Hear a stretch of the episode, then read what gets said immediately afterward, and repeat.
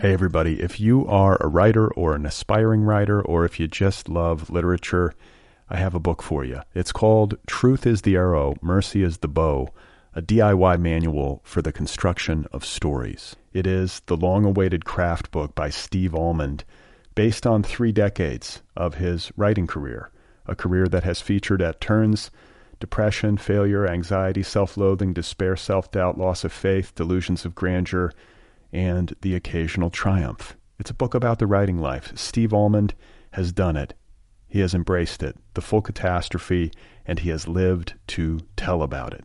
The Boston Globe says, quote, This isn't just a book about writing, it's a book about honesty. And Richard Russo calls it, quote, one of the best books on writing I've ever read. It's also the funniest by a country mile. Once again, it's called Truth is the Arrow, Mercy is the Bow, a DIY manual for the construction of stories by Steve Almond, available from Zando. Go get your copy right now, wherever you buy books. Hey guys, this episode of Other People is brought to you by Stitcher Smart Radio. You can hear other people while on the go with Stitcher Smart Radio, a free news and talk mobile app available for your smartphone. And when you download Stitcher to hear other people, you have a chance to win some money. Downloading is quick and easy. Just find Stitcher in the App Store, download it. It's free and it takes just a few seconds. Then, during registration, hit the promo code box. It should say, Tell us how you heard about Stitcher. Where it says that, you enter other people, and when you do that, you're automatically entered to win a hundred bucks. It's that simple. The latest episode of the show will then be waiting for you in your favorites, and you'll get access to lots of other amazing content too, always available on demand with no syncing. That's the Stitcher app. Go download it at Stitcher.com free of charge or get it in the App Store. It's available for your iPhone, your Android, or your tablet computer. And don't forget to enter the promo code Other People when you register. This is an app. You can apply it. Go and get it. Oh my God. You are not alone. You have found other people. You and I have a friend in common. Every stupid thing that a writer could do, I've done. I think it's really beautiful. Dude, dude, what a struggle, you know? It was incredible. You know, it's like your head exploded seeing what was really there. And now here's your host, Brad Listi. Just one person at just one time. Right. Okay, Right. you guys, here we go again. This is it. This is other people. This is bibliophilic. This is about people who write compulsively. Thanks for being here. My name is Brad Listi. I'm in Los Angeles, California. It's nice to be with you. And I'm going to start today with some mail. Uh, I get a lot of email, some of it related to the podcast, some of it is related to the nervous breakdown, some of it, uh, I'm not sure what it's related to, but just this past week, uh, I received an, an interesting email from a gentleman named Lewis who writes Dear Brad, as a regular visitor to the nervousbreakdown.com, I believe you might be interested in a unique Tony Danza inspired art project that I am working on. I would love the opportunity to discuss, quote, Danza did it, end quote, with you. Uh, the idea behind Danza did it is to present a performance art project that will originate online and hopefully manifest itself in the real world. It is an interdisciplinary work. I view it as an odd melding of pop culture overkill and avant garde experimentalism. The overall project will look to examine the artistic value of internet memes and to track its growth as it becomes more widely accepted by the mainstream. I cite, quote, Chuck Norris facts, end quote, as an example of an internet sensation that has successfully crossed over. As you are aware, Tony Danza is a man of many talents actor, teacher, tap dancer, boxer, etc., just to name a few. Much like the idiom jumping the shark was coined by, uh, online by a man named Jon Hein, it is my goal to have the phrase Danza did it trickle into the everyday lexicon of society. Tony Danza represents someone who has done nearly everything, hence the meaning of Danza did it as an expression of, quote, it's been done before, end quote. Though the idea of associating Tony Danza's face and persona with a meaningful art experiment might seem ridiculous, and to a certain extent it is, I look at Shepard Fairey's Andre the Giant has a posse as inspiration and a foundation for success. It is my goal to put together a collective of underground artists that share in this motivation to propel Danza Did It into a variety of mediums. I'm confident that this project is not only capable of success, but that it could also help bring humor into areas where it might be lacking. Humor builds hope, which alleviates stress. Perhaps we can all unite in the name of Danza. Finally, I believe it is important to note that this project's origin comes out of the endless number of tragedies that came into my life last year, the first of which was the untimely death of my father, who, as a pedestrian, was struck and killed by a vehicle in a hit and run on September 17th, 2012. My father was impressed by Tony Danza's feat to master a new craft each year. He once told me that Tony Danza was just as good of a rapper as Eminem. Together, we both shared an interest in the lives of washed up celebrities and those who chose to remove themselves from the spotlight. As bizarre as this project might seem, it is personal to me and serves a cathartic purpose. I look forward to hearing from you. Thank you, Lou.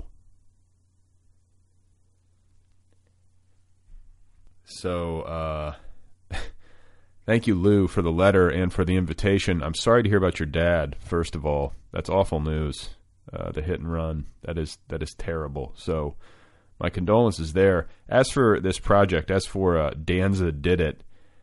I gotta be I gotta be honest. I'm not sure if I'm the right person for this. I'm having a hard time accessing uh, the project mentally, like visualizing it, or finding like a real uh, deep connection to its purpose personally.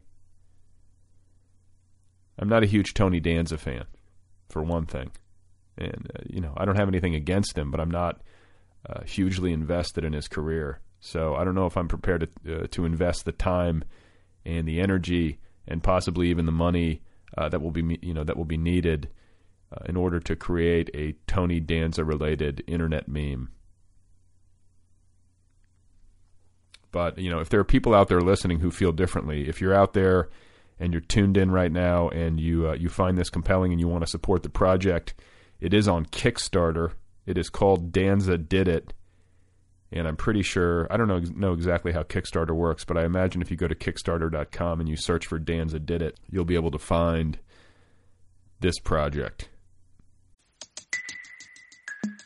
Hey, everybody. If you are a writer or an aspiring writer, or if you just love literature, I have a book for you. It's called Truth is the Arrow, Mercy is the Bow a DIY manual for the construction of stories. It is the long awaited craft book by Steve Almond, based on three decades of his writing career, a career that has featured at turns depression, failure, anxiety, self loathing, despair, self doubt, loss of faith, delusions of grandeur, and the occasional triumph. It's a book about the writing life. Steve Almond has done it.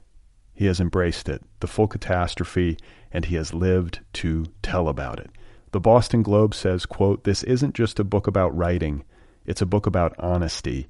And Richard Russo calls it, quote, one of the best books on writing I've ever read. It's also the funniest by a country mile.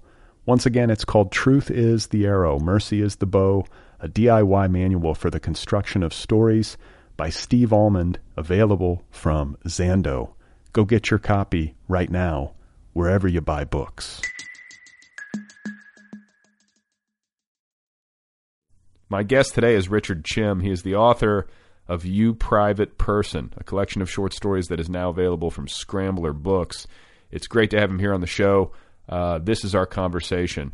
Richard and me, me and Richard, Richard and I, uh, conversation, which I have recorded so that you can listen to it. Please enjoy. Right now I'm in Seattle, Washington. I live in Capitol Hill, and I'm in my bedroom sitting on the carpet. So you're sitting on the floor? Uh, yeah, it's because my cell phone has like a really bad battery, so I have to keep it connected to the charger, which is connected to the floor. Oh my god! So, like, what kind of po- like what kind of physical position are you in? Are you in some sort of strange crouch, or are you able to sit comfortably, like Indian style? And it's totally Indian style right now. I don't know if that's politically correct, but I'm like definitely crisscross applesauce on the floor. That's what my little. That's what my daughter says. I think they teach crisscross applesauce at school now. Is, is Indian style not? I guess that's not PC, right? Yeah, I just feel uncomfortable saying it. I I, I usually go with crisscross applesauce. That's my go-to. But that's like that. That seems almost like because like I, I get it, you know. But it seems like when you say crisscross applesauce, it's like maybe a little bit childish or something. I'm, I'm down for a little playfulness. I think that helps. Yeah, that's good. Okay, so um, tell me about yourself. I, I I've got to say I know I know not a ton about your personal history, where you're from, etc. So let's get let's start there. Like let's get into biographical stuff. Like where are you from originally? Uh, well, let's see. I was born in Los Angeles. I think in um Paris Hospital. I don't even know where that is. It was just that's what it says on my birth certificate. Harris Hospital. I don't have.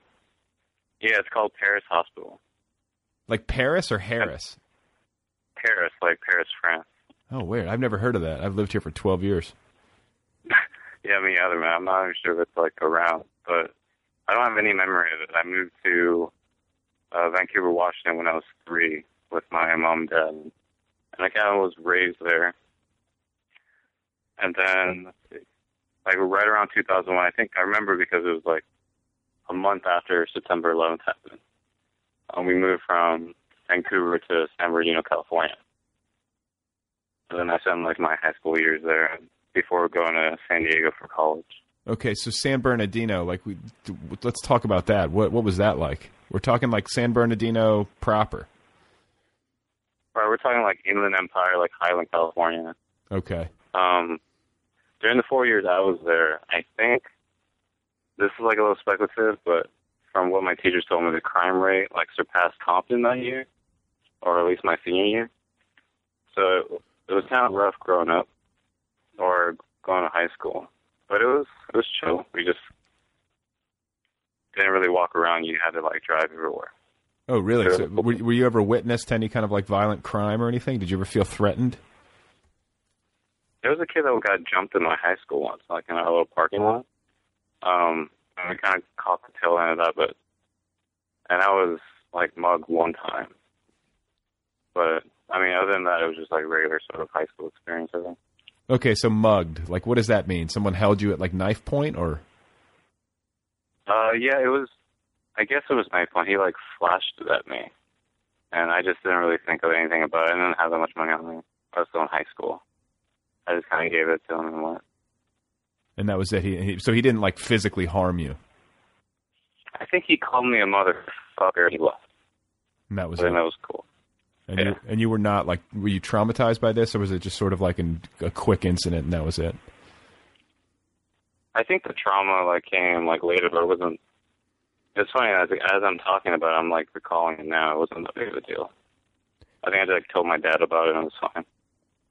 Yeah, it's funny. It's like it's weird how uh, when stuff like that happens, you know, and it could be a variety of different experiences, but like it never quite unfolds the way that you think it would. You know, like I always envision myself like if someone ever tried to hold me at gunpoint or knife point or tried to attack me, like I have all these fantasies about how I would behave. But Right. then when the actual thing happens, it's usually like quick and weird, and you know, you know what I'm saying? Yeah, it's weird. I was reading what's that? Tao Lin just recently had something on Bakala about. Um, I think he like live tweeted or live blogged watching The Hobbit, and he got mugged like on the way there or something. And there were like two guys describing, or and the way he was describing it was felt kind of similar in a way like it happened to me way back when. It was just kind of like a hiccup in time, something you kind of like deal with, you gotta adapt to. Yeah, yeah, yeah, yeah. Suddenly, and then like suddenly, like you don't have like the forty dollars in your wallet, and then you're just still walking. You know, like Right. um, You just kind of keep going. so. Okay, so you grew up in Canada, uh, in like Vancouver. Do you? Have... Oh no, no, it's uh, Vancouver, Washington. Oh, Sorry. Vancouver, That's like- Washington. I'm sorry, I misheard you, or I'm, I'm my brain just went straight to Canada. So you were up in like Seattle area, right? uh, it's like two, three hours away from Seattle. okay. It's like it's more like 15 minutes away from Portland. That makes Ah. more sense. okay, so okay, Like yes, at the southern border. This is reminding me of my conversation with uh, I think it was Brian Carr. He was like telling me he was in uh, like what was it like Amarillo, Texas, and I was like, oh, is that near Houston? And he's like, actually, it's like nine hours from Houston. So Uh, my my ge- my geography isn't always the greatest, but um, so grew up in Washington near Portland. And right, yeah. is, like, was that uh, was that a pleasant experience? Like, what kind of kid were you? Well, I'm the oldest of five, and um, it was a little rough growing up. A little. First, we were very poor, and my parents were also very strict, or my mother was at least. And so, growing up was kind of just. I want to say just. I was kind of a, a quiet kid, shy for like the longest time, before I kind of broke out my shell like around late middle school, right before I like left uh, Vancouver in the area. Uh, my parents had undergone, or they went through a divorce, and um, I'm the oldest of five, and we actually had to split up uh, the family in two. And I think I started writing, I think a little bit after that divorce, when I moved to California. And we moved, my parent, my mother, um, had gotten custody of my only brother Jesse and my youngest sibling Mylene and my two sisters, um, Susanna and Vicky, went with my father and myself to San Bernardino. Okay, so you went with your dad. That's right. Yeah. Okay, and so um, that's obviously like a difficult. I mean, especially as the oldest, like, did you feel a sense of uh, like heightened responsibility or anything like that? For sure, I think those instincts, like, kind of, you know, they kind of kick in. Um, I kind of those years, I kind of I haven't thought back on it in a while. Um, it feels kind of good to kind of relapse to it, but I don't. I remember them being hard, but I think the hardest thing was to move to like Vancouver, Washington, a very cold climate where you kind of kind of your world, very much your world, especially with your family structure and all those kind of things. To move to a totally new environment where, um, you know, being a new kid and being like part of a separate family, you kind of have to reform what you think is proper way to behave. And I that was interesting. That's a huge Kind of grow up that way. Yeah, it's a huge change. I mean, moving moving for a kid is. I went through that when I was a kid, and I was in sixth grade, and it was hugely traumatic. Like that alone, but doing it in the context of a divorce and splitting up a family, like that just adds like, obviously, like you know, powerful emotional layering to the whole thing. And so, um, you know, it's interesting too. Like when I hear you talk about how that was, you know, at least part of the impetus for you starting to write. Um, I think that that's the case for a lot of writers. Is that at least the initial burst or whatever it is that launches people into the like a creative trajectory is often traumatic, you know, and whether it's the death of a loved one or it's you know a divorce or it's whatever it happens to be. Um, like, do you look back on that set of events and think to yourself ever, you know, if that had not have happened, I would not probably be a writer or I would not be writing, or do you think that it would have happened anyway? I think it probably would have happened anyway. I think it's not definitely stands out for me, and it's something I kind of look back on. Um, but yeah, I think I don't know. I think I would have made the decision either way. You do. Okay. It So didn't come until like, I'm sorry. Say again. I'm sorry, go ahead, Brett. Oh, I said the decision to be a writer didn't come until like college, Oh, it didn't. but yeah, But you were I started writing poetry like when I was 14, but when you were 14. didn't really consider it to be. Yeah, but I mean, you know, I think, I mean, maybe it's just a function of adolescence and natural inclination too. But like 14 seems to be about the age when people who write start to write, and it's often poetry. You know. Yeah, very bad poetry. yeah, there's no other kind when you're 14. I don't think, unless you're like, I guess, uh, you know, some sort of prodigy. But um, so what was like? What was the experience like when you moved to San Bernardino and you're the new kid and you're you're kind of shy and bookish? Um, you know, and and it's not necessarily the greatest uh, environment. It's not the safest place, at least the way that you described it. Like, was it a really difficult transition? Did you have a hard time making friends and stuff like that, or did you find your way relatively quickly? Well, I think the first year I was there was kind of like a depressing year. I didn't really do much, or don't really recall much of it. But eventually, I started making really, uh, really great friends. I think the people that live there are wonderful because um, everyone's trying to like build a community to kind of keep everyone positive. And I don't know, that's at least my experience with the few friends I had there. and it was you know you spend most of your time driving around. And it's mostly desert there, so we just kind of like I don't know try to not it's into too much hijinks. I remember most of the time my friends and I would just drive around and go to the orange groves and kind of pick oranges and throw them at each other, and that was like our recreation. For a. Just throwing fresh produce at one another. That seems that's, right, but it's actually a great place to live just because I don't know. I think we were all motivated to like get the fuck out of there. You know, those friends that I did have were, and we go back every now and then, but we always talk about San Bernardino as just it's like something we survived. I still have some friends that live there. And so you got out and went to San Diego. You said for college. Oh yeah, I went to UCSD. Okay, so how did that happen? Just you just decided that was where you're going to land, or Yeah, it was just kind of random. I just kind of applied to everywhere far away, I guess, or I got a good distance. and then I got into San Diego and I felt like it was a good decision. Had like a couple friends also going there, and kind of just worked out. and it worked out okay. And so when you got there, were you uh, like uh, right away? Were you on a track to be a writer? Like were you studying English or creative writing or something? No, I was actually a psych major. Um, I actually didn't become a writing major until I actually had a, cr- a crush on this girl, and we took like a poetry class together. And I think in that moment I decided just to like change majors because I felt like I could do well or excel in the field or at least in the major on campus. And then I ended up figuring out that I had a real knack for it and a sincere like desire to kind of improve.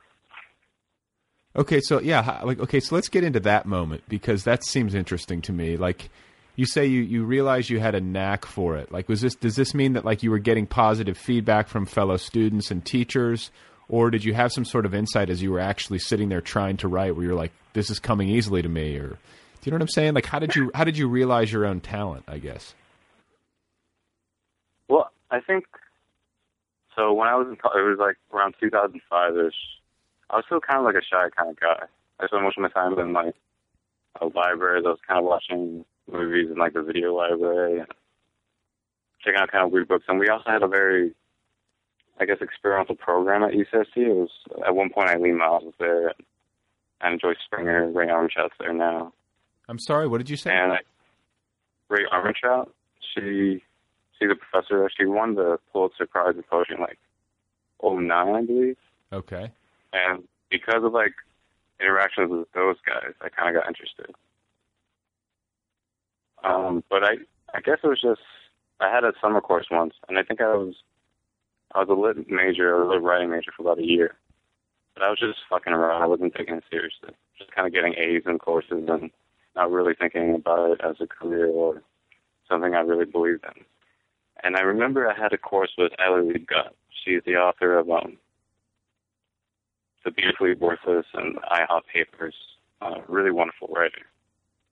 And our assignment was to rewrite a story based on this one song by PJ Harvey um, called Rid of Me. It's also the name of that album. Uh, Kate Schatz had written an entire book on that one song.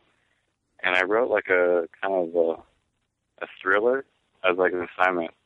I remember the last day of the class, Ali like gave me the assignment back with like, you know, the got the whole red pen on the back of the page and just telling me how she thought I was the real deal. And it was like kind of cliche and kind of cheesy, but it meant like a lot. And I think after that, I kind of, because I admired her work so much, I kind of decided to pursue it a little more seriously. You know, now it's like interesting because whether it happens in high school, it can, it can happen at any point almost in a person's life, but uh, it you know, and it often happens where it's a teacher. But when somebody tells you that you're good at something, especially somebody whose opinion matters to you or whose opinion you trust, like that can have a huge, huge impact. Like when you think about like, you know, that, that changed your whole life. You know, I mean, it affected. Yeah, I mean, you get amped up. It's like sweet to hear. Yeah, that's nice. Um, so where do you get it from? Like, where do you get your creative talent from? Like, do you have, is it, are either of your parents creative? No, man, I'm like the black sheep in my family always. I'm like kind of the weird one. That's weird because, like, you know, usually the eldest is like the, uh, like the the do-gooding, uh, like rule uh, keeping hyperachiever. Do you know what I'm saying? Like, uh, isn't that the way that it usually is supposed to work out? Yeah, you're totally right. I was supposed to. I was in line to try to become like a lawyer or something. That's what my parents. I was actually named Richard to make a lot of money, and I don't know. It's a, I thought it was thought that was kind of kind of funny. Wait, your parents named you Richard because they thought that was a money making name? Yeah, they wanted me to be wealthy. That'll be like a prophecy for me to be fulfilled. because they I named a because, because they named you Richard. That was the that was the how they were, Right. that was the prophecy. I think that was part of the conversation. Yeah. Did were like were you named after somebody that that was wealthy who was named Richard? Like uh No, you know what? I think I um my grandmother just went through like a book with my parents, like you know a, a book of baby names, and I just really like the name Richard, which is really bizarre to me. But well, it has I- the, it I- has I the would- it has the word rich in it, right? yeah, I guess it's something to come out of that. So um so n- neither of your parents like you can't look at either of your parents and say oh maybe it came from here. You have no idea. You just sort of uh, are in like a genetic anomaly in your family. Well, my parents are both. um I mean, they're both foreigners in all ways. They both uh, immigrated here. Uh, They both? Um, I'm sorry. I- I'm sorry. I, I couldn't understand you. You're kind of mumbling. What what did you say? oh, I'm sorry. They both moved here, or they immigrated here from Vietnam. Uh huh. And so the the purpose for us uh, growing up was always get a good education, get a good job, raise a good family. Right. And so to kind of go off course like that, um, I don't know, I, I really like it. I don't think my, my, I know my dad is, he has my book now, or he's going to get it soon. But I'm not sure if he's going to like read it. Definitely not my mother. Your mother will not read it. She probably won't know.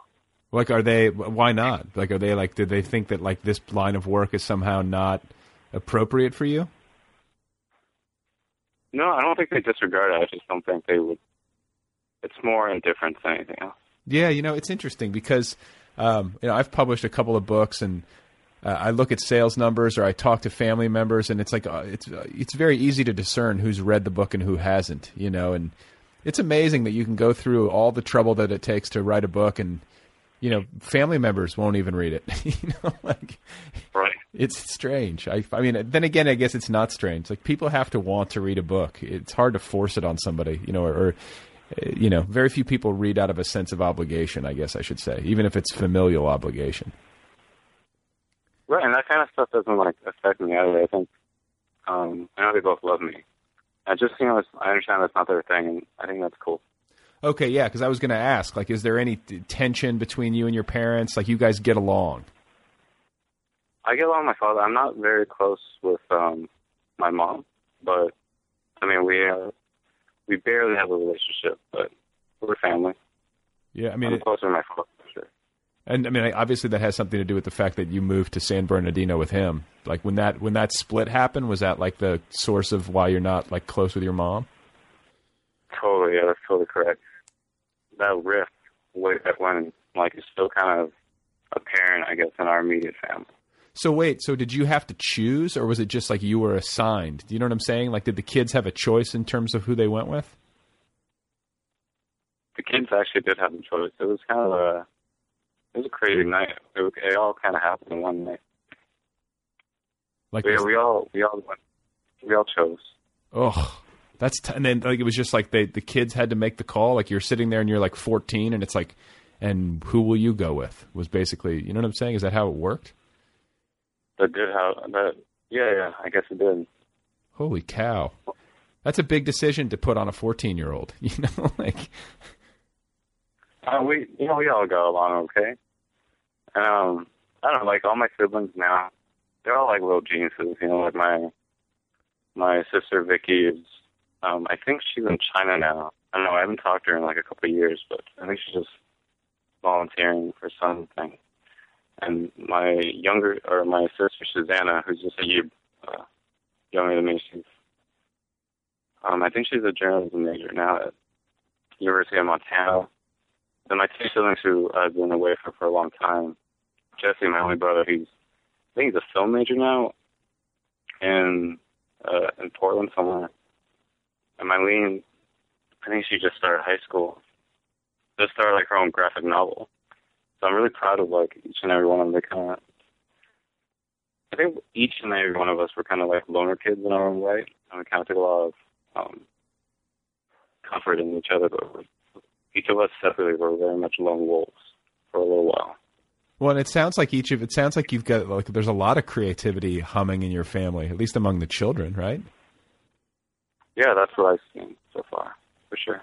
Well, so you're not that much of a you're not that much of a black sheep. I mean, you know, you're or, or if you are, you're going to be joined shortly by your graphic novelist sister, and you know, I, right. You know what I'm saying? for sure. Yeah. So you, but you don't sense any like repressed creative impulse in your parents that just couldn't be realized due to circumstance. Like you don't look at your mom or your dad and think to yourself like, you know what, given different circumstances and a different oppor- you know opportunity set, like my mom might have been a writer or might have tried to do something creative, or my dad might have had. You don't see any, of that from them. Well, I get more of a like a work ethic sort of thing from them. Like my dad working like twelve hour days, and you know, when he came home, he was always really jolly, and so I kind of got that from him. And my mom did the same thing. She used to work like at Kmart, and I always really admired her just kind of being a mom and being able to work at a job she doesn't necessarily like, but being able to do it anyway. Yeah. So do you like how do you work like now like you you saw that growing up and then like when you approach your writing work or you approach your day job like uh, like how do you fit it all together like what does it look like for you and, like in terms of like how you actually get books done when do you do the work well work ethic to me is like everything. Like I actually didn't get my degree at UCSD. I like I think I had like 20 units or something left, but I dropped out early because I didn't want to take another student loan. And to work, or I realized then without like I guess getting an MFA, the only way to get be serious as a writer, at least for me, was to kind of go at it with everything I had, or with the knowledge that I would be doing it for the rest of my life. So um, I developed like a pretty a pretty rigorous schedule. Um, wake up early or stay up late. Especially when I started and when I dropped out of school was around 2009. Um, I had like two had two jobs before I eventually worked at a movie theater for a long time. It was mostly working at a movie theater and staying up late at night until 5 a.m. and passing out and kind of repeating the process until I had something that I enjoyed. so okay so wait you worked at a movie theater what are you like what were you doing were you like an usher or were you just like working like the popcorn stand or were you a projectionist Kind of a little bit of everything, you know, like you kind of tear tickets, you sell tickets, you. I worked for Landmark Theaters in La Jolla for a while. And for a little bit, I worked for a theater theater. It was actually a pretty good job to kind of get us going with writing because it allowed me to kind of make enough to kind of get by and had enough time to kind of focus on reading and writing and kind of learning what I wanted to do. were you reading on the job Yeah, that's one of the best perks about having a movie theater job, I think, was that I had like a new book with me every day. It was mostly just downtime. Right i was going to say everyone's in the theater like what are you doing you're probably just sitting there I'm reading. I'm reading like Dennis Cooper on my break. Who asked me what do you got there? like a naked man. Yeah, I was going to say. um, okay, and so you know, as far as like working in the theater goes, did like do you find cinema like inspiring? Are you a movie junkie too? I mean, obviously, at least a little bit if you're working in a movie theater, right? Dude, for sure. I I'm a little bit of a movie geek. Um, I enjoy geeking out over movies. I kind of like do the whole thing where I call like directors and nerd out on like trivia and stuff. And a lot of my writing actually are like kind of weird fan fiction of like little scenes I like or things like that. Okay, so who are some of your directors? Who do you, who do you like really like lionize? Um, well, like early on, you know, I was into like Lynch and Herzog. And I really like David Cronenberg, and I actually like the different philosophies that Cronenberg has with like the two Davids, like David Lynch and David Cronenberg. They're different philosophies on on film. Like I think when Inland Empire came out, Lynch talked about how. Um, because I don't think that film like has subtitles even when you have the DVD menu and he wanted a like a viewer to go through the entire movie without pause. Like he didn't want to do, I think, chapter selections either, but I think they might have had it on there. And Cronenberg's take is to kind of go by, um, go through a DVD as if someone reading a novel where you kind of take pause in it, go out, leave, have something to eat, and come back to it. And I've always enjoyed like differing opinions on like how to approach like a narrative in a movie. So which one? But I you- guess those guys right now. Which one do you agree with more? Like, do you or do you have like have you found yourself implementing one or both um, of those approaches into your fiction? Uh, I try to, yeah. I, I think I agree more with David Cronenberg. I dig Lynch, and I think that's cool, but I don't. Usually, I write in like little spurts anyway. So, and usually I try to write episodically, where everything's kind of self-contained, but all together at the same time. So, do you? I mean, do you prefer um, reading books that work in those kind of short bursts? Like, because like that's that's kind of how I find myself these days. Is I find myself really enjoying uh, fiction or nonfiction that works in kind of those little tiny self-contained bursts. Like, it, is that? I mean, is that your taste as a reader? And then, can you talk a little bit about? I don't know, like how that style is born. Like I've put a lot of thought into why that's appealing to me. You know, why is my brain receptive to this where it might not be receptive to like, you know, a block paragraph that runs on for six pages? Um, do you know what I'm saying? Like I think there's a lot to that. There's a lot to explore there, whether it's the internet that's influencing us or the fact that we're reading on phones or, you know, like what do you? No, I'm with you, man. Like, um, I think the reason why I do it is, I think when I started to write, I wasn't really writing stories. I was just writing these little beautiful moments that had no fucking point to them. They were just like two people having, like hanging out talking. There might have been like sex involved or something. And I really didn't get too much out of it. And then when I started, I guess applying something of a storyline, I had a lot of trouble working on how to make something stick or interesting for a long time, but I was still very much like in love with the characters I was wor- I was working with. So eventually, I started just making approaching every story I was working on um, the kind of like the same as if I was working like on a TV show where everything was kind of episodically depending on kind of working on each other, building. I don't know if that makes sense. I'm not being very articulate right now, but I think when I approach like a narrative, it's to kind of make these characters go through these things and see if they could like either survive them or I don't know, get overcome by them. I guess, but I guess that's how story is. Well, okay, but what about okay? What about the the larger narrative? Do you know what I'm saying? Like, I understand like putting characters into these like little scenes, um, and and enjoying that, and like feeling an attachment to the characters and feeling invested in the particular scene. But if you're working in short bursts and you're trying to sustain some sort of narrative uh, and to achieve some sort of narrative cohesion over the long haul, like how do you do that? Do you know what I'm saying? Is it trial and error? Do you have some sort of outline or grand design in your head as you go along, or is it just kind of an intuitive construction? I think surprisingly enough, like I do it kind of intuitively. I, I think I have like an end, like I know what's going to happen, like an outline. I guess I do do the outline thing where I do beginning, middle, and end, but I try not to stay too strict to it. Um, I kind of just go with what I think will work best when I come up with the idea. I take a lot of notes from like books I read and I try to like kind of piece stuff together, almost like a collage. So wait a minute, you take notes from books that you read and you like, and like does that mean you're like copying out passages that you like, or are you just like seeing certain things that you like, techniques or you know uh, transitions or something that you might like in, in in fiction, and then you're just writing down what? Like how does this how does this look? it just looks, yeah, my notebook is just like a shark's belly. Just a bunch of weird lines of things that I get from, like, straight lines, a very short bursts of kind of stuff from books I like, and, like, overheard conversation usually.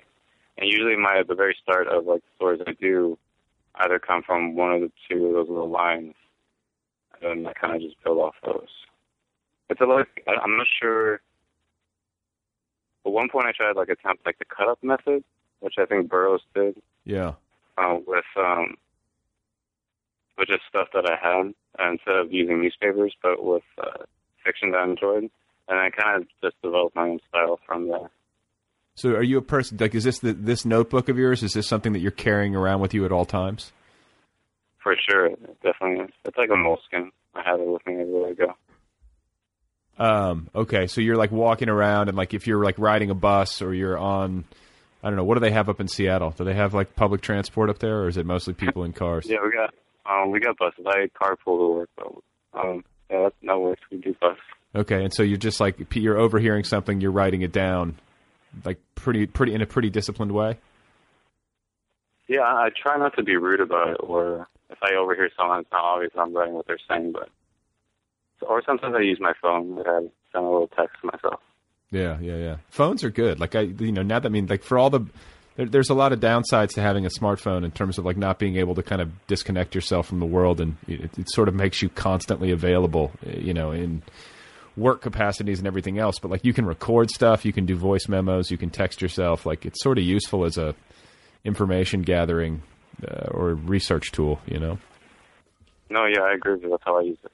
Um, okay, so in terms of like your like just to kind of finish out your youth or whatever, um, like did you go through any kind of like crazy rebellious period? Like did you ever do a bunch of drugs or do anything super crazy in your life where you had like a stretch of years where um, yeah, I don't know, you were uh, selling cocaine or anything?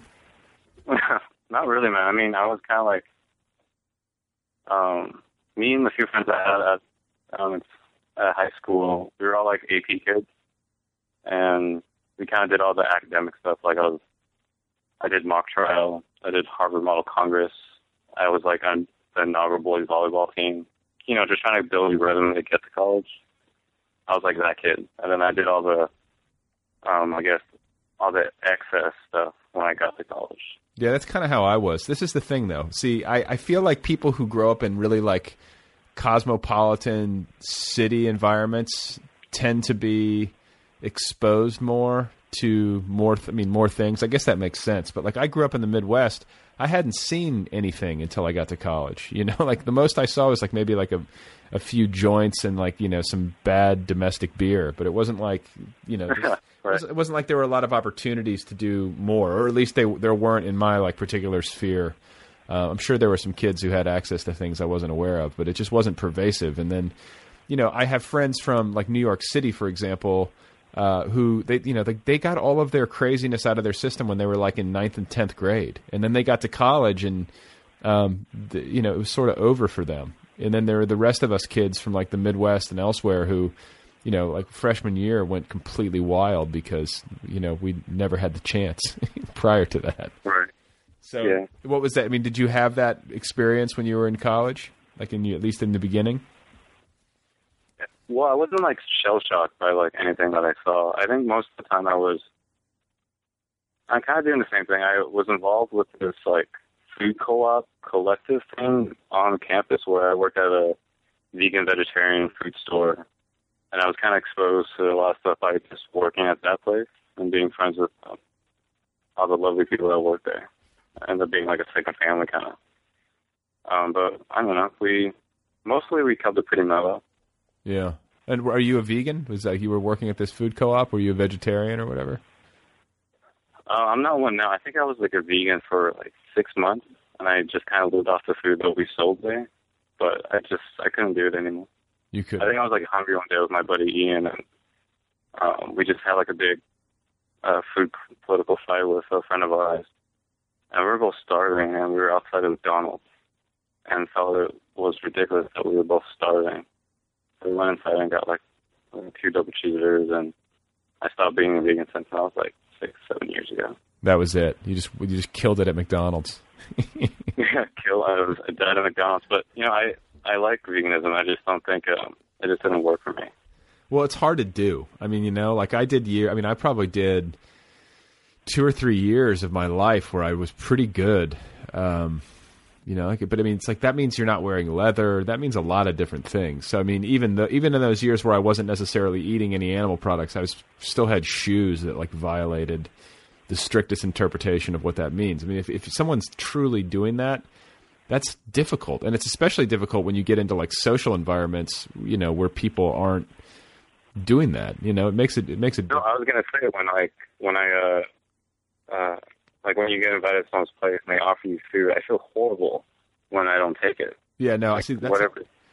that's where I've like I've kind of I mean I've come to like you, you sort of have to figure you have to figure it out for yourself. But like I've gone through enough different iterations of this through the years that like for me personally now it's like I, I think like eighty five or ninety percent of the time maybe yeah somewhere in there i'm probably i'm probably eating vegetarian but like if i'm at somebody's house whatever they serve i'll eat and if i'm out at a restaurant and i want to get a steak some night then like uh, you know i'll have a steak every once in a blue moon but like that's just how i have to do it i think batting 100% is just that's what makes it difficult if you give yourself a little bit of latitude and you you do you eat well like 80% of the time like that's better than nothing like you know that's how i rationalize it Yeah, I, I agree. with that. I think uh, the way my girlfriend and I eat, we're like ninety percent vegetarian now, but occasionally uh, we fry up a steak and we enjoy that together. Yeah, exactly. So it's just like, you know, I think like the 85% rule is good. It allows for a little bit of wiggle, but like most of the time you're healthy, you know.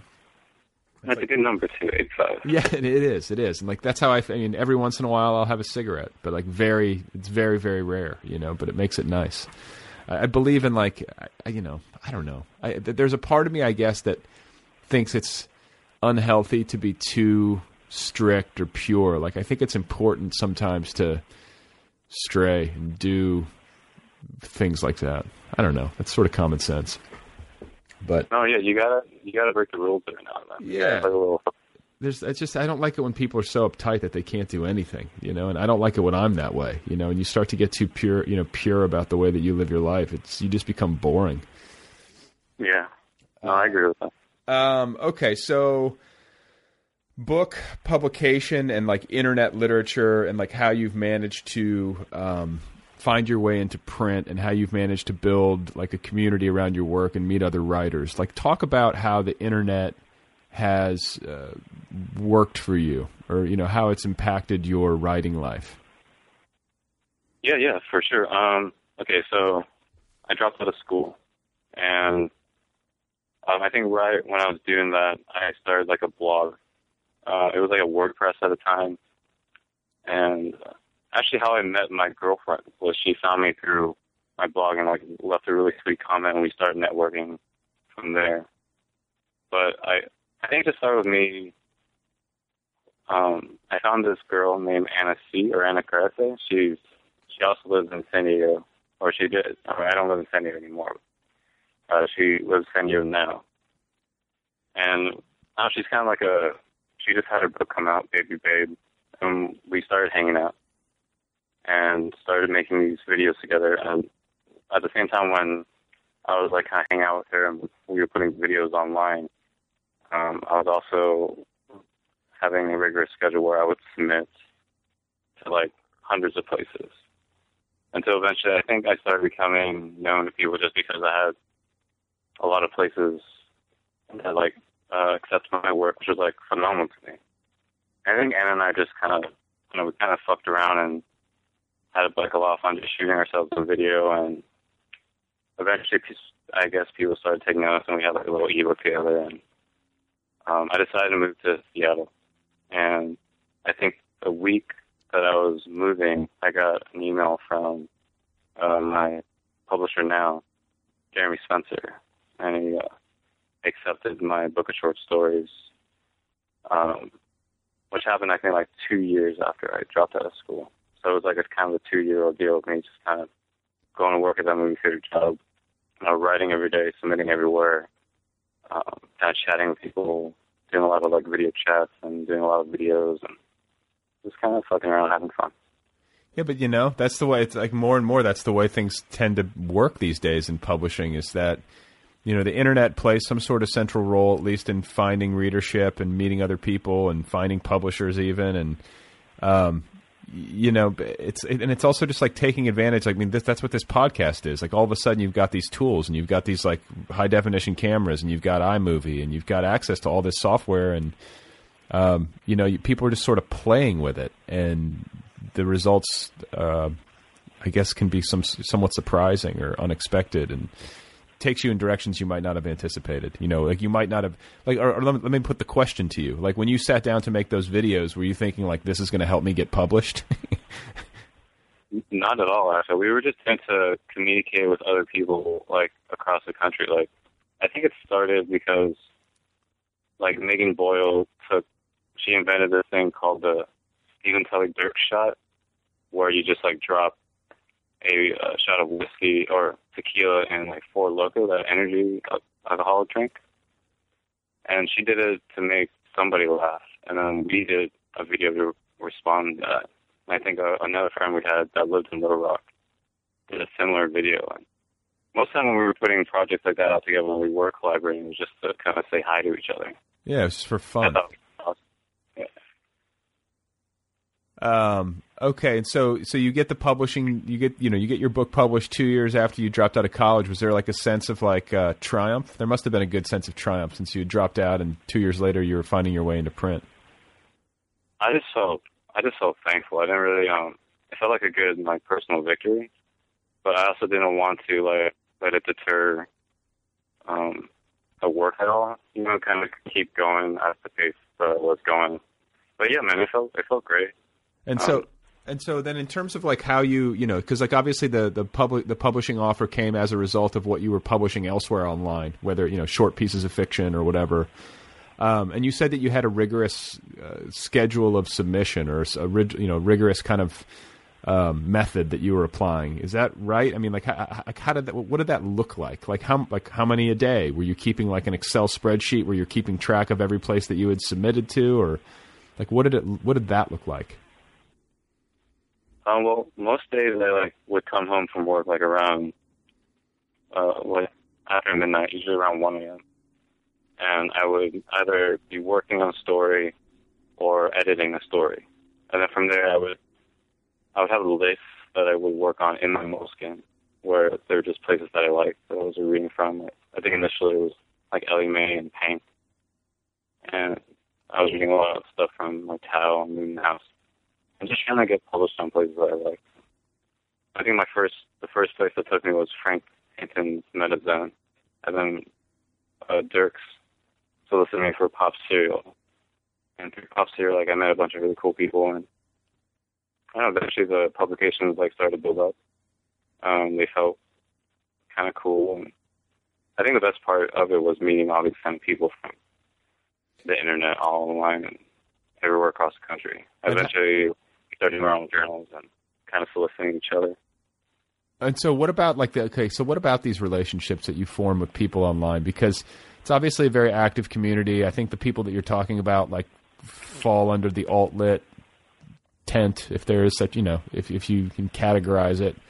Um, you know, but like, what about yeah, yeah. what about actual human interaction? You know, how much of it is is strictly limited to you know video chat and you know computer based communication, and how much um, you know, how mu- how many of these people have you actually gone on to meet and develop actual human relationships with in real life?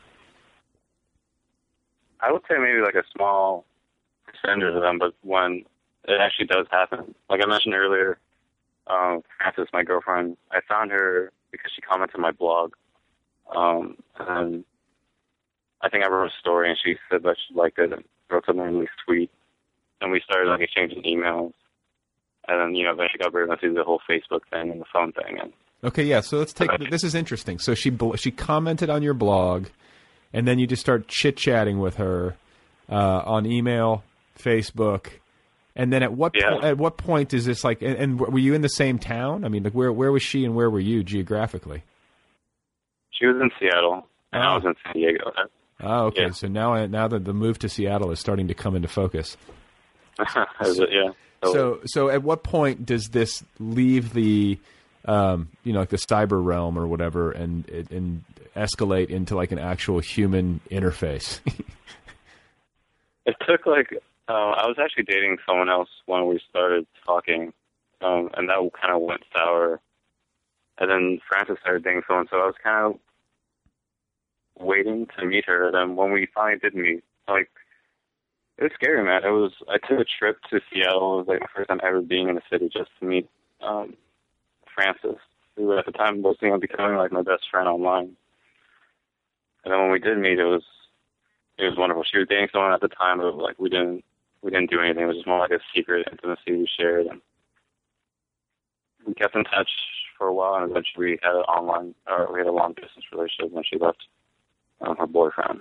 Okay, so wait a minute. uh, So wait a minute. Wait a minute. Like, let me. You know, you you go to Seattle to visit her, and you meet in secret. So her boyfriend at the time was not aware that you were meeting, and you. No, no, no. To, he was he was totally aware of it. I was I actually stayed at his place, Oh, you did. and then like our affection, I guess, or the way we felt about each other was secret. okay, so like, okay. All I meant to say was like we didn't like she didn't cheat on her boyfriend or anything. Oh, okay, yeah, yeah, okay. So you went and you visited, which she was actually dating someone else. You stayed with them, and you just got to meet. So, uh, was it when you when you finally met her in person? Was there anything surprising, or did the the depth of your internet exchanges um, give you a, a full picture of who she was to the point where when you actually met in person, it was like, oh yeah, that's you, and I'm not surprised at all by anything. Yeah, I felt actually felt really calming. Uh, I thought I was anticipating. Of course, I was nervous and kind of very anxious to anticipating like meeting her like this whole time. But she's my best friend, and we kind of developed that just through like letters and through books and talking online and talking on the phone. And so when I got to sit down with her and see her face to face, it just felt really natural. Like I was just like my best friend was there in front of me, and we kind of just went on from there. Yeah, because like He still is like best friend. I have I've had this conversation multiple times, like uh, or at least somewhere somewhere along these lines, and it it needs to be said because I think like the the cliche or like the common knowledge is that the internet it leads itself uh, or lends itself to all these kind of superficial interactions, and that what's happening on your computer screen isn't quote unquote real. And I think there's a lot about that that's defensible, you know, and I think there's a lot about that that is true. But what's also true is the fact that, you know, reading people and exchanging letters, whether they're emails or whatever, or uh, comments on blogs, or reading somebody's deepest thoughts, and then going back and forth in I, you know, GChat or whatever it is, you know, like that. That's a legitimate way to get to know somebody, and it might even be less superficial than, uh, you know, some face-to-face interactions. You know what I'm saying? And so. I don't know. I've had the experience multiple times where I've gotten to know somebody in quotes, uh, you know, on my computer screen, and then you meet them in person, and I, I, I honestly can't recall a time where I've had that particular scenario play itself out, and I've been like shocked by what I saw in person. I've always been like, oh yeah, that's that's who you are. I'm not. This is exactly what I was expecting. You know, like It's kind of like meeting uh, like meeting people that you've been talking to online in real life. Almost feels like meeting like a celebrity, where you kind of have to, or I don't know. That's how I've every time I experience it, it always feels like meeting like a very personal celebrity that you always wanted to meet. Yeah. And then everything kind of calms down. Yeah, that's so true. That is so true. Like people that, uh, like you go to AWP or something like that, where there's like, especially in the writing world, where there's like this big collection of people that you've seen, you know, flash across your computer screen however many times, and then, you know, I recognize, I recognize everybody. You know, you'd see them walk by, and I'm calling their name out, and it takes a second, and you know. Uh, but that's a very good way of putting it. It's like meeting like a little like personal celebrity. And you can make eyes with people that you know you never met before, but you know exactly who they are. It's amazing. Yeah. So, uh, has there ever been an exception to the rule? Like, have you ever met somebody uh, in real life that you knew from the computer where you were like, "Ugh, this is not what I was anticipating"? Uh, no, but I've you know I've had experience where like I wasn't acting like I was when I met Tao for the first time. I met him with uh, my friend. Anna. He recognized me because we did. I had like a little journal, and he had a piece in it. And I was I think I spent the whole time kind of geeking out, or yeah, I think me and my friend Anna were totally like geeking out around it, and we ended up like hanging out that night. But I think the entire time we were hanging out, I was just kind of like a fanboy or something. So- I felt awful like after. So, you're a big fan of Tao's? Yeah, man, I, I respect his work a lot. Okay. And so, where did you guys meet? Uh, he had a reading in Encinitas, California, which is pretty much San Diego, and it was like just in a small bookshop. And he read from it was during his Richard Yates tour back in 2010. Right. And uh, he came, I think, after the reading, he like came out to us and uh, he said he said my name and we like introduced each other and just you know started shooting the shit. And then we ended up um, crashing at my place. He actually slept in my bed. I slept on the couch um, because we had a cat and he's allergic to cats. And then, but we spent that evening watching the documentary Planet B Boy together What with my roommate. What's the name of it? It's a documentary. It's called Planet B Boy. I actually wrote a story about it. It's in the book. It's a wonderful man. You should check it out. It's a, it's a documentary about this um, international breakdancing competition called Battle of the Year, and it's like a worldwide, com- or yeah, it's a worldwide competition with different countries representing a team that they send to Battle of the Year. And it's wonderful. So, are you into breakdancing, or is it just something like the documentary itself is is fascinating? I think I started getting into breakdancing because of that like movie, but like I'm, I don't know anybody or anything. I just like that documentary. Oh, you do okay, Occasionally I watch YouTube videos or something. but you're not like a good. Are you a good dancer or anything like that? Uh, no way. No, okay. In fact, that's a question I feel like I should probably ask more writers. Like, I'm, I wonder how, what the percentage of writers out there who are actually very good dancers. It's got to be. I'm guessing it's a small number. I feel like one out of four has to be. That's generous, man. I'm thinking like one out of like twenty. Um, but I could be. We. Yeah, I do. I do. You know, but I mean, maybe it's like maybe that's just like humanity in general. I think that's a very rare talent, you know, to be able to move like that. But um, so you know, you mentioned you mentioned Tao, uh, and you know, there are obviously a lot of different writers. Um, I mean, or, or let me ask you this because I always kind of categorize it broadly, and I call it alt lit or whatever, internet literature. Um, are you comfortable with that? Like, does that categorization make sense to you, or do you feel like it's more nebulous than that and, and more boundaryless? Um, I think it's more boundaryless. Like I, I'm kind of indifferent. Um, I mean, I think it's cool that everyone who's involved with all the site concerning all that, I think they're all great. Um, I don't know. I think I think Tao wrote about it once. That, that term alt-lit came up like around 2008 or 2009, and I think everyone just kind of went with it because it kind of gave names to what everyone was like doing. Okay, it's okay. So stop there. What was everyone doing, and what is everyone doing? You know what I'm saying? Like, what qualifies something as alt lit? If that's, you know, if that can be done. Oh, wow.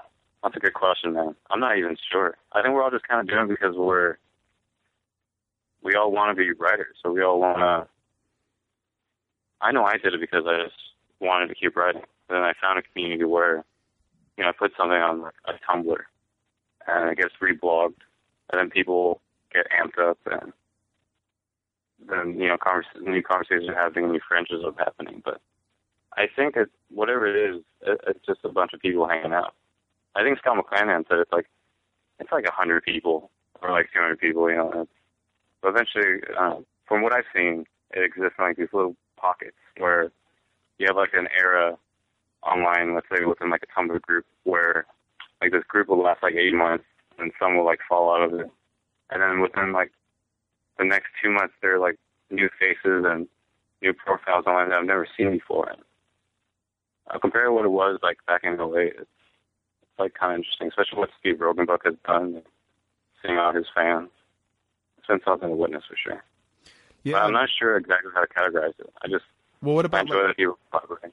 okay, but what about aesthetically? You know what I'm saying? Because it is. It's. I mean, I don't know. It's a fascination to me. Like, what is it that's drawing people? What are the commonalities among people who are writing in this vein? You know, because there are aesthetic uh, consistencies that you can see in terms of how people present themselves uh, from a literary uh, standpoint, but it's also how they present themselves in terms of like Twitter and you know what I'm saying? Like it's the all lowercase and the no punctuation and the you know like so it- this is just people mimicking each other. That's how cultures form. I mean, that's it just sort of happened because one person or a few people started doing it and then it sort of became this rule, right? And it's like the monotone and the kind of the flat like emotionless deadpan kind of delivery and you know I, I I see that as like some sort of consistency among the group though there are you know variations on that or or or even deviations No, yeah, I, I, I hear you. It's like I don't know. It's like I kind of see the same sort of parallels in like,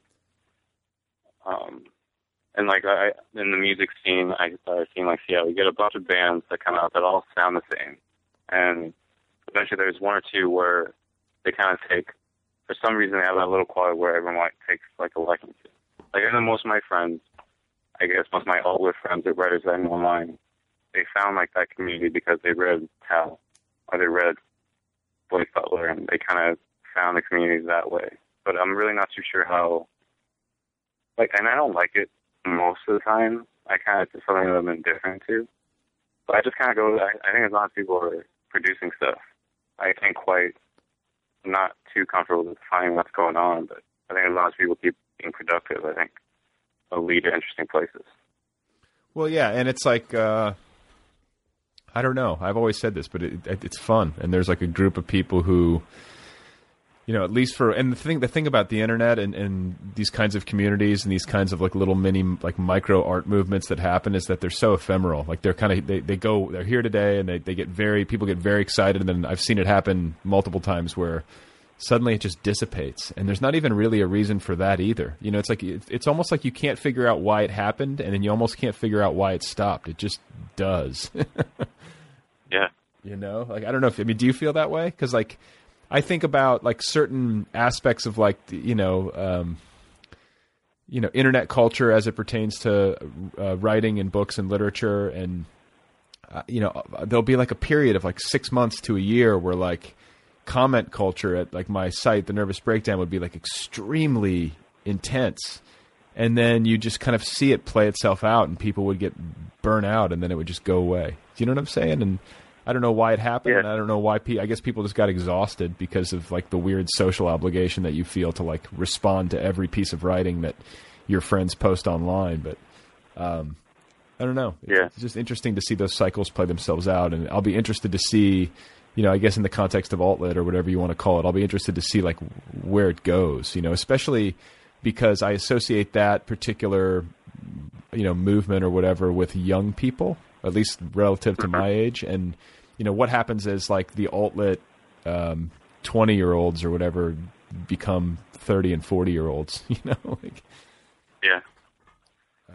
I don't know. Yeah, wait, I don't, I'm like waiting for someone to like do like a documentary or something about something, you know, with these like this crew. But it'll be interesting to see. I like that what you said. Well, yeah. I mean, I think like you know, I was just thinking about that too. It'd be fun to do like an oral history, um, because you Yeah. have you have all these disparate players. You know, like I think like an oral, like, and I'm talking about like a print oral history, though. I guess like you could do it on like a podcast or something, but which maybe I kind of am just by talking to all you folks. But No, I was gonna say I think you already are doing that. yeah, I mean, yeah, I kind of, I kind of am because I'm curious, but um, you know, in book format, you know, you have all these disparate players, and they're all, you know, all over the place geographically. So it's like all these kind of like people in their little rooms, you know, like, um, you know, not even in close proximity to one another, but like they're all con- like, you know, deeply connected and creating this thing together. It's interesting.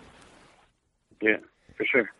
Um, so what are your like what are your ambitions? Like do you have a sense of like where you'd like to go? I know you like you know we've been trying to schedule this interview forever and I know you have a day job that uh, makes it difficult um, you know for us to find time, but like what what do you do for your day job and then like you know how do you envision um, your writing life going forward? Like uh, you know people have different conceptions of that. At least the people that I've talked to on this show, where like some people are like, you know what, I love to write. I I always will do it, and I'm always going to have my day job, and writing is going to be this thing that I do for the love of it on the side, and I never anticipate uh, making any money from it. And then uh, I've also talked to writers who uh, like you know have uh, grand ambitions of becoming like the great American novelist and making a huge pile of money, and you know having like the the big huge career. Like, what do you, what is your particular outlook? Well, I, I grew up pretty, um, pretty humble, pretty poor, so it doesn't really matter like making too much. I think uh, both my girlfriend and I share like this philosophy of, I think we always need to be working hard, like whatever we're doing whether the writing, which we will be doing, I think, for a long time, for probably the rest of our lives.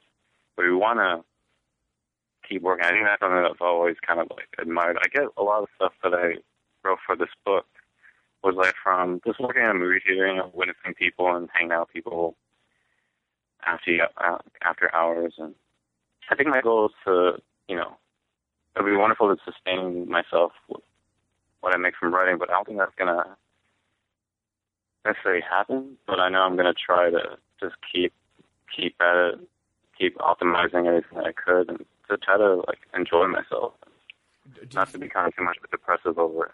Yeah, I mean, are you competitive? Like, do you have because like I think some writers and some artists and just some people in general like have a, a strong competitive drive, and then others are driven by different things. Like, do you find that you're competitive about it, or is it something that you feel is I don't know, uh, you, your motivations are, are different than that? No, I I like to be uh, um, competitive with it, but I like I also like to kind of be playful with it too. Like sometimes before I get into like a big writing session, all I do is like watch like Michael Jordan YouTube videos to kind of get like amped up or something, and kind of take it on almost ridiculously that way. Just kind of be playful with it. But I don't know when I. No, go ahead. No, I was just going to say that's like that's that's nice to hear you say that because um, it can be very easy to slip into self seriousness or just seriousness generally when it comes to writing, and um, there should be an, a, a strong element of play involved if you're going to sit down to, to work creatively, you know. And however you get there, you know, whether it's watching Michael Jordan videos or uh, breakdancing or whatever it is, you know. I think like it's important to remember that. It can be easy to forget, you know. Very easy to forget. Yeah, you gotta you gotta motivate yourself in any way, shape, form you can. I think if you can, you gotta do it. So Michael Jordan is uh, is your, that's your secret sauce right there. Yeah, that's um, that's you exposed it, man. That's what I that's I write. I try, I, tr- I try, I try to do that at least once in every episode. Is like to try to uncover some um, shocking secret, but I think we've done that now. Um, well, no, I like it. Like, you're pretty close. Uh, well, listen, man, I appreciate the uh, the time. It's been fun talking with you, and I congratulate you on uh, you know the new book and all of your success. And it'll be interesting to see um, you know uh, what what you uh, what you're up to in the years to come. Yeah, thanks for thank you so much for talking to me. I'm very honored. All right, folks, that's it for now. That's Richard Chiem. Go get his story collection. It is called You Private Person. It is available now from Scrambler Books.